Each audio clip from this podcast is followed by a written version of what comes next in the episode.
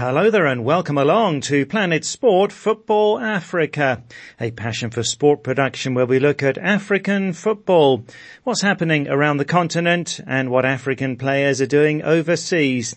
I'm Steve Vickers in Harare, Zimbabwe, joined by Ida Waringa in Nairobi, Kenya and by Stuart Weir in the UK.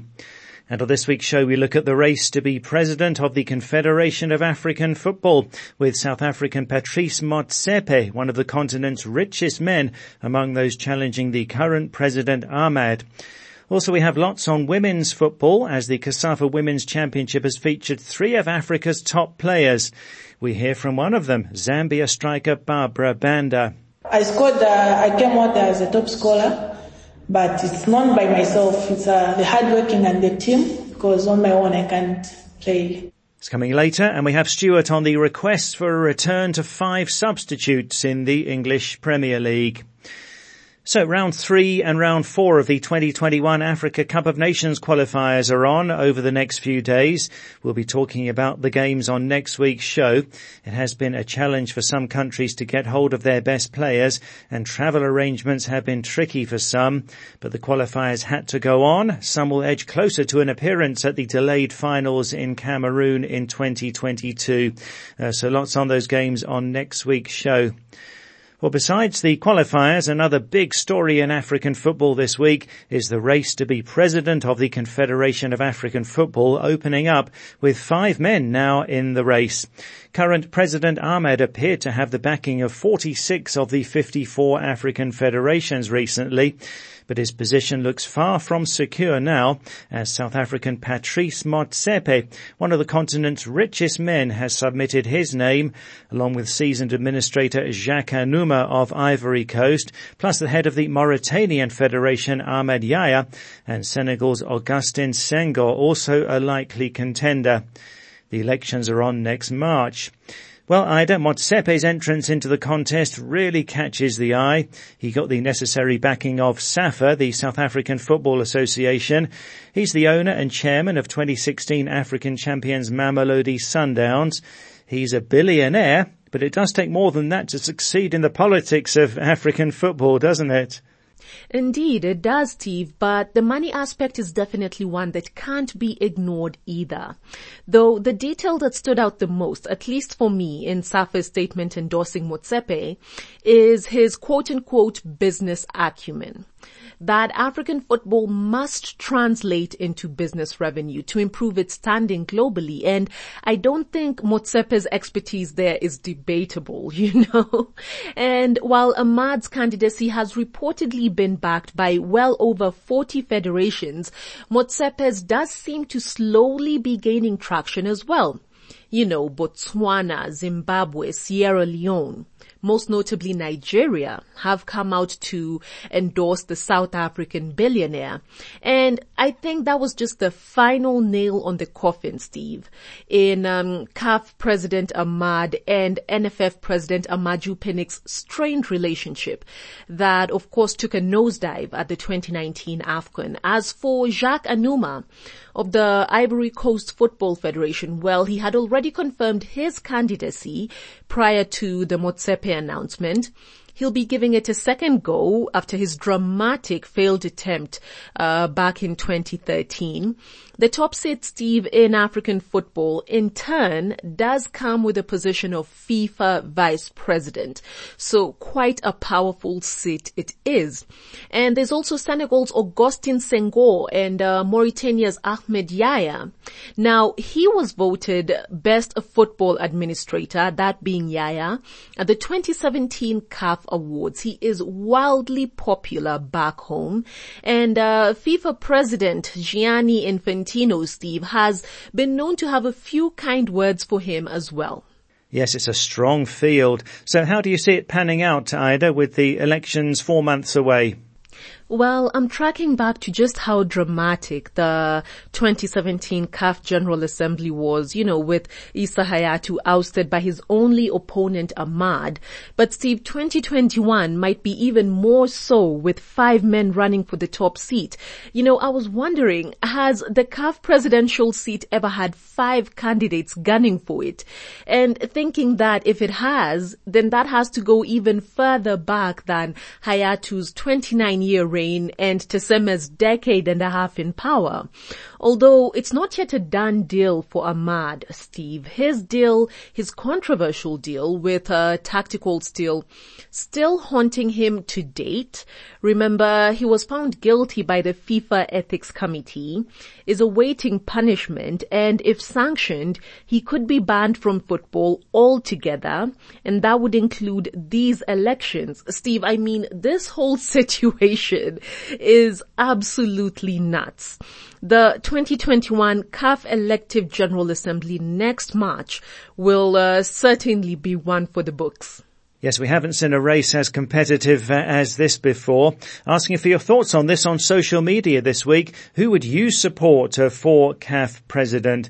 Uh, so the current president Ahmad has a strong challenge. He appeared to have the backing of 46 of the 54 African federations recently, but his position looks far from secure now with South Africa's Patrice Motsepe perhaps the leading contender, but also there the seasoned administrator Jacques Anouma of Ivory Coast. Uh, Mauritania's Ahmed Yahya, who won the CAF Administrator of the Year award in 2017 there too, and Senegal's Augustin Senghor, another contender. So who would you support to be the CAF president? We'd love to hear your thoughts on our Facebook page. That's Planet Sport Football Africa. Or send us a WhatsApp to plus four four seven nine double five two three two seven eight zero. That's plus four four seven nine double five two three two seven eight zero. And always great to hear from you. Now to women's football and the COSAFA Women's Championship ends in South Africa this weekend with the hosts playing Botswana in the final on Saturday. The Southern African tournament is usually something of a developmental competition. This time though it's featured three of Africa's top female players. That's Zambia's Barbra Banda and Malawian sisters Tabitha and Temwa Chawinga. All three play in the Chinese Women's Super League, and in the season that ended last month, uh, Barbra Banda was the top scorer with 18 goals for Shanghai Shengli, who finished third. Temwa Chawinga was the second top scorer with nine goals for the champions Wuhan, and Tabitha Chawinga was fourth on the scoring charts with seven goals for Jiangsu Suning. Now, Barbra Banda has helped Zambia to qualify for the women's football tournament at the Olympics for the first time. She spoke to Nick Said of the COSAFA podcast, first about the season in China. Yeah, it has been an amazing season, though it has been hard with the pandemic of coronavirus. But oh, we did our best. We came out third in the, the league, and we still want to bounce back uh, coming the, the next season we are trying to do our best so that we can carry out uh, the league. I scored, uh, I came out as a top scorer, but it's not by myself. It's uh, the hard working and the team because on my own I can't play. So I'm glad to the team and uh, the abilities that I had to put on and the effort for me to become the top scorer. And just talking about your your evolution as a player, how did you get into start playing football, and uh, and where did you start off in Zambia? Yeah, my career started, I, I started my, my football career when I was at a very tender age, but I think it's the focus and uh, the encouragement from my parents to encourage me more so that I can be where I am. I, they supported me very well throughout my career. That's why I'm here with my discipline. I really thank for my family for the support and everything. Yeah. And you were in Spain as well, I believe. Yeah. yeah. How, how was that experience? Yeah, I got a good experience in Spain. They've got uh, good football, good league, and everything. Playing at this COSAFA now back in the national team, obviously the Olympics, hopefully next year in Tokyo, you must be very happy to be back at this level. Yeah, definitely. It's a good thing that we qualified for Tokyo and uh, we are aiming to go there as a team with uh, good uh, respons- responsibilities of the team and the country at large. I'm very excited because it's my first time and it will be the first, uh, I played the, the World Cup at the junior level, that was under 17, but I think Olympics again is another big tournament, so it's a great achievement for the team and everyone. Uh, it was not an easy thing to qualify because where we've come from, all the teams we played with, they were a very strong team and we never underrated any team. So it's the determination and the hard working of the team that made us to be where we are now going to Tokyo. That's Zambia striker Barbra Banda speaking to Nick Said of the COSAFA podcast at the COSAFA Women's Championship in South Africa. Uh, well, Ida, women's football looking pretty strong in Southern Africa right now looking very strong, Steve. And you know the COSAFA Women's Championship has been running concurrently with the COSAFA Women's Under 17 tournament. So, you know, that is game time. It's experience plus exposure for both the senior and the junior women's teams. And Steve, I think that is extremely commendable, especially in a year like this. And it does seem that in sub-Saharan Africa, at least, well, the southern region, as you've put it, is really giving women's football a shot. And, you know, in a year where the women's game has been so, so ignored. In the north, for example, there was the UNAF tournament in Tunisia. That was before effects of COVID-19 just stopped almost everything. And uh, Morocco won that one. And Steve, we've already talked at length about all the amazing things that the Moroccan kingdom is doing for women's football there. So, you know, I won't really get into that again. Uh, but a special shout out to Tanzania for their focus on the women's game. They played out their league to completion. Uh, despite the COVID-19 situation, they were invited to the UNAF tournament um, earlier in the year, and now the COSAFA Senior and Under 17 Championships. And uh, their junior team, Steve, has made the final of the COSAFA Under 17. Aisha Masaka tremendous contribution from her, scoring eight goals for Tanzania even before the final. And Steve, another honorable mention has to go to Ghana, who have organized for their senior and their under 20 women's teams to play their Moroccan counterparts in a two-leg friendly later on in November. Looking at Zambia, well, uh, they might have been bundled out by Botswana in the COSAFA Women's Championship semis, but between this and qualifying for maiden Olympics last year, Steve, the Copper Queens are definitely on a positive trajectory. As for the likes of Banda and the Chawinga sisters, well, kudos to them. And of course, the general hope is that their exemplary performances in Asia may help them find clubs in Europe where they can really, really cement themselves in much more competitive leagues. I mean, we've seen what that has done for the careers of uh, Asisat Oshoala, Thembi Kgatlana, and so many others in the past. Yeah, so some positives in women's football this year, but the biggest disappointment was the 2020 Africa Women's Cup of Nations being called off by CAF and the decision to not reschedule it. There was no host country after Congo Brazzaville had pulled out and CAF had said that the Women's Champions League to be launched next year will give some sort of compensation. Now, Fran Hilton Smith is an iconic figure in African women's football. She's South African and has been involved in the game for four decades. She's a FIFA coaching instructor, a former player, the first female coach of the South Africa women's team. Also, she's been the Banyana Banyana team manager before. She won a Lifetime Achievement Award at the South Africa Football Association Awards last November, and she's a match commissioner at the COSAFA Women's Championships. Well, Fran told the COSAFA podcast that the absence of the Women's Nations Cup this year is a big blow and that lack of tournaments is making it hard for African countries to catch up with the likes of the USA, Germany and Sweden. I think the big problem still is and has always been is that African teams don't compete enough. Um, and now it's, there's more woes added to that uh, statement because uh, CAF have cancelled the upcoming African Women Cup of Nations. It should take place every two years. Every fourth year it's a World Cup qualifier, but now they've cancelled the next one. And that's really detrimental to African teams because many of them I've discovered along my path when there isn't a competition, they disband. um, and only come together again when there's a competition. And that's why um, African teams just never seem to get into the top 10. And I firmly believe it's because they don't compete enough um, as a team throughout the year. So I think the only solution which we have followed is to put as many players overseas competing. So when they come back to the national team, they're competitive. That's South African Fran Hilton Smith, not happy with the cancellation of this year's Africa Women's Cup of Nations, uh, saying that more games are needed for African female players for the continent to fulfill its potential.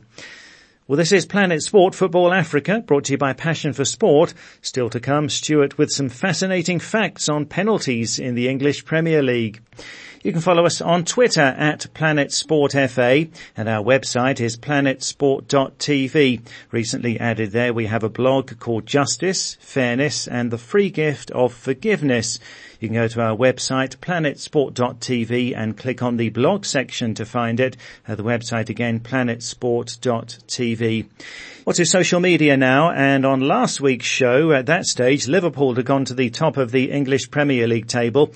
Tottenham had moved up to third, although they're currently second now.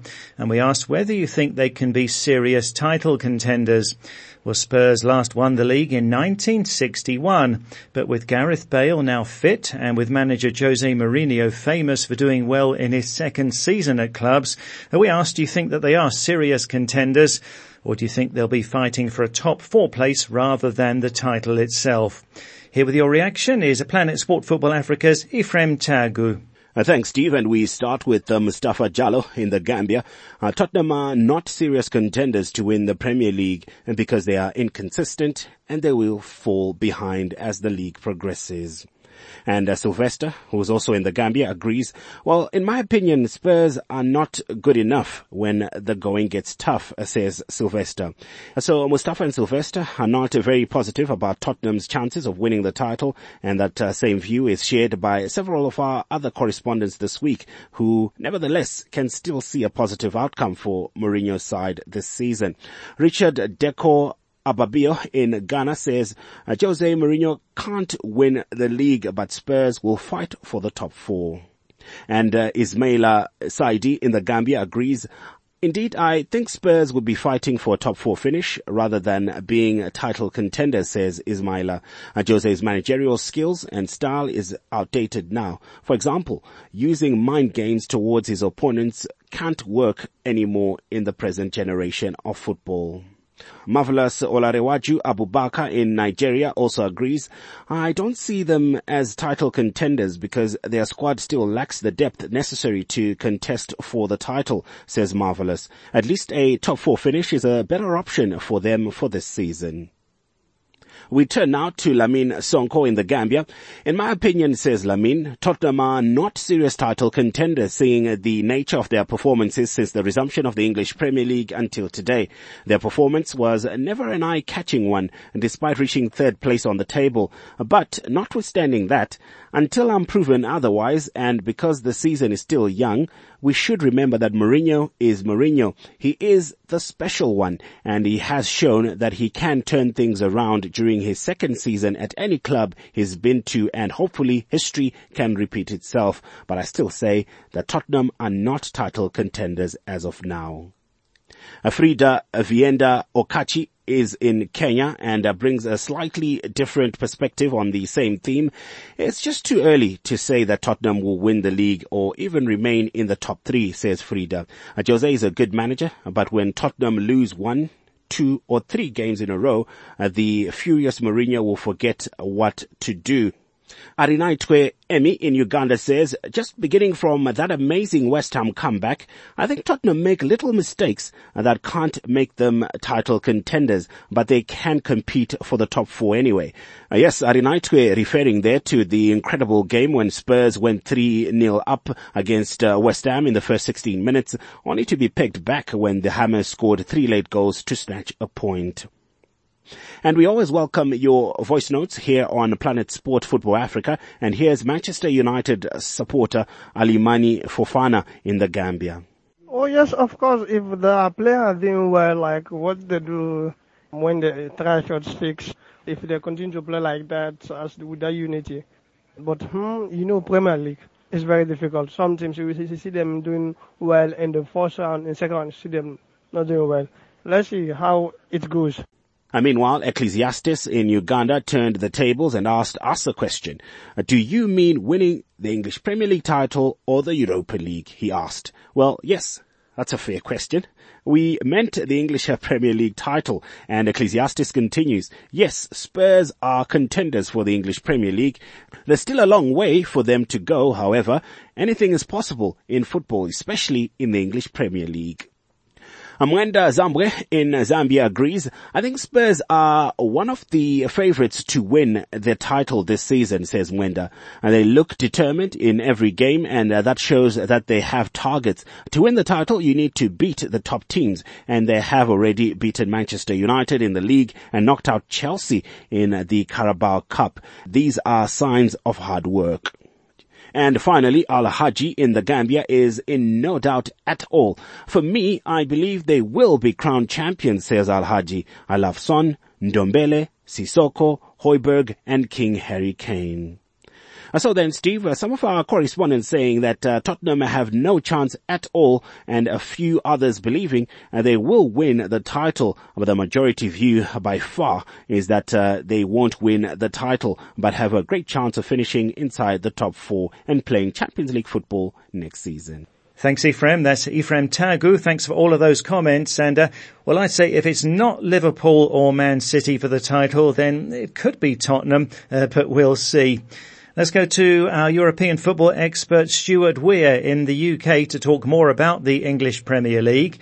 So as we go into this international break, still this strange look to the table. Leicester now top on 18 points, Tottenham second on 17, Liverpool third also on 17, Southampton 16 in fourth, and then we have Chelsea on 15 points, Aston Villa in sixth on 15, Manchester City way down in 10th on 12 points, Arsenal are 11th also on 12. Manchester United on 10 points are down in 14th place.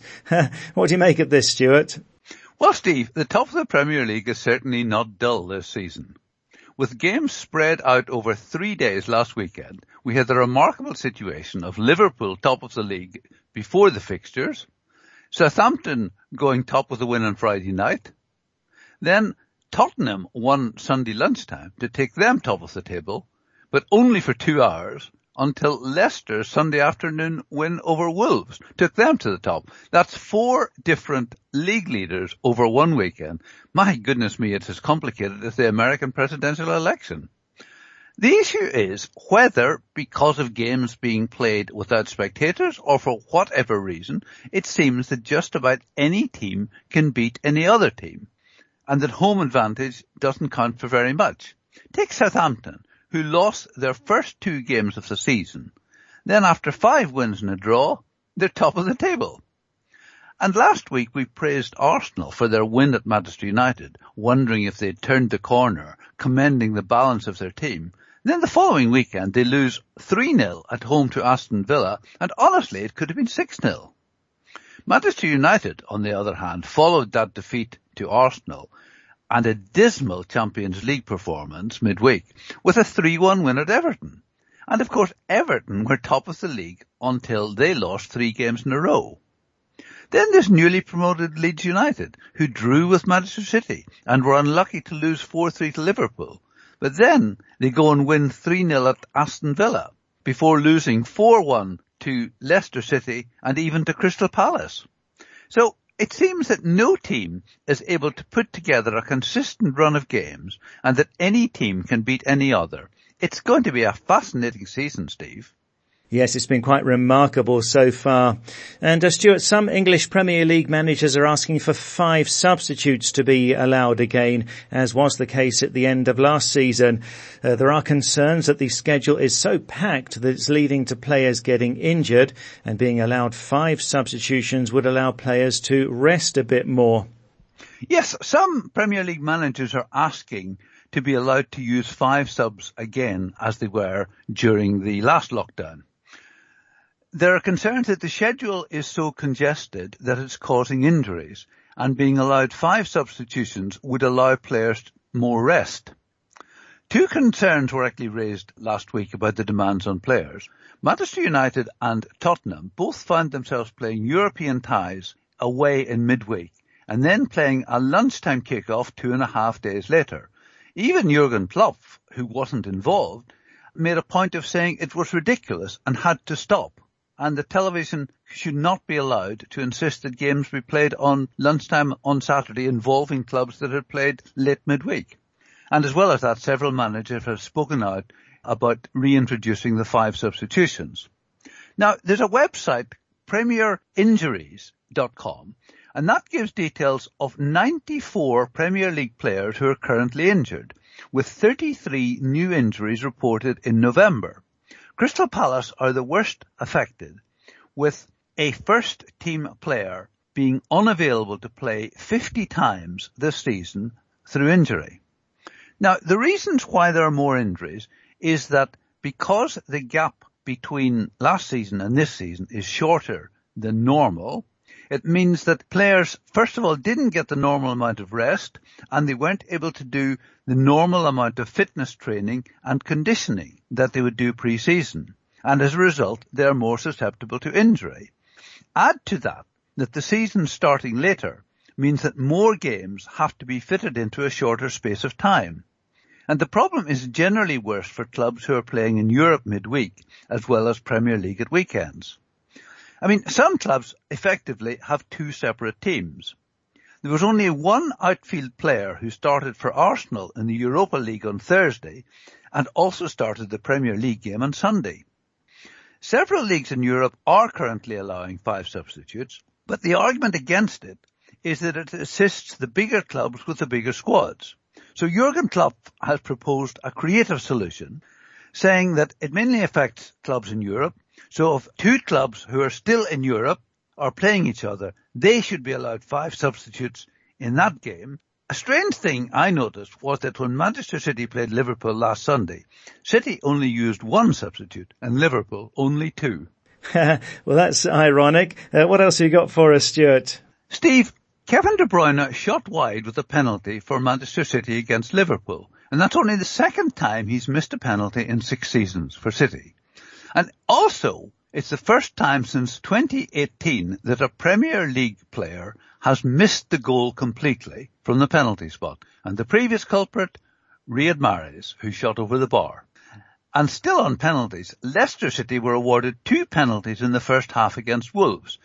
Jamie Vardy took both, scoring the first, but having the second one saved by Rui Patricio and Patricio now has saved three of the last six penalties that he's faced.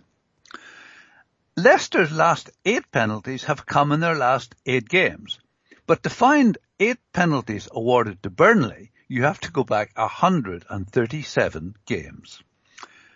The goal scorers in Crystal Palace's 4-1 win over Leeds United were A for Ayew, B for Bamford, C for Costa, D for Dann, and E for Eze.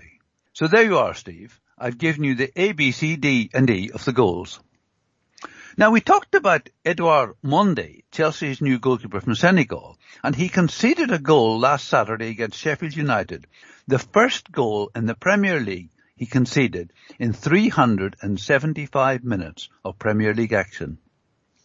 Finally, I wonder, Steve, if you saw Ademola Lookman's penalty for Fulham against West Ham. He attempted the so-called Panenka penalty, you know, a little chip down the middle of the goal, but rather uh, sent it straight to the goalkeeper instead. This led to speculation on social media as to whether this was the worst ever penalty in the Premier League. Some said it reminded them of Pat Nevin's woeful attempt for Chelsea years ago. Nevin very sportingly responded by dismissing Lookman's attempt and saying that his penalty attempt definitely remains the worst ever in the Premier League. Good old Pat Nevin. well, that one must have been really bad. So no English Premier League this weekend as it's an international window. All the best to your team if they're involved in Africa Cup of Nations qualifiers. We'll be reviewing the games with Ida on next week's show. That's it for this week though. So from me, Steve Vickers and Ephraim Tagu in Harare, from Ida Waringa in Nairobi and Stuart Weir in the UK, thanks a lot for listening and Planet Sport Football Africa is a passion for sport production.